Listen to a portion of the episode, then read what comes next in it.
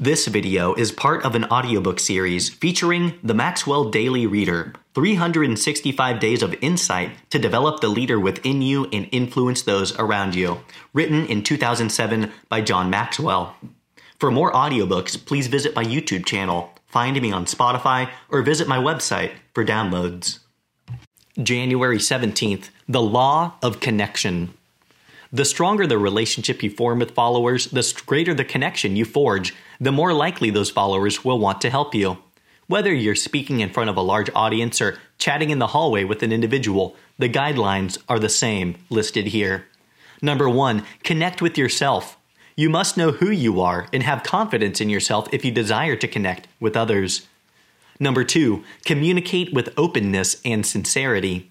Legendary NFL coach Bill Walsh said, quote, Nothing is more effective than sincere, accurate praise, and nothing is more lame than a cookie cutter compliment, end quote.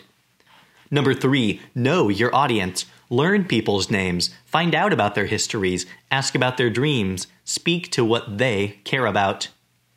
Number four, live your message. Practice what you preach. That is where credibility comes from. Number five, Go to where they are. I dislike any kind of barrier to communication. I adapt to others, and I don't expect them to adapt to me. Number six, focus on them, not yourself.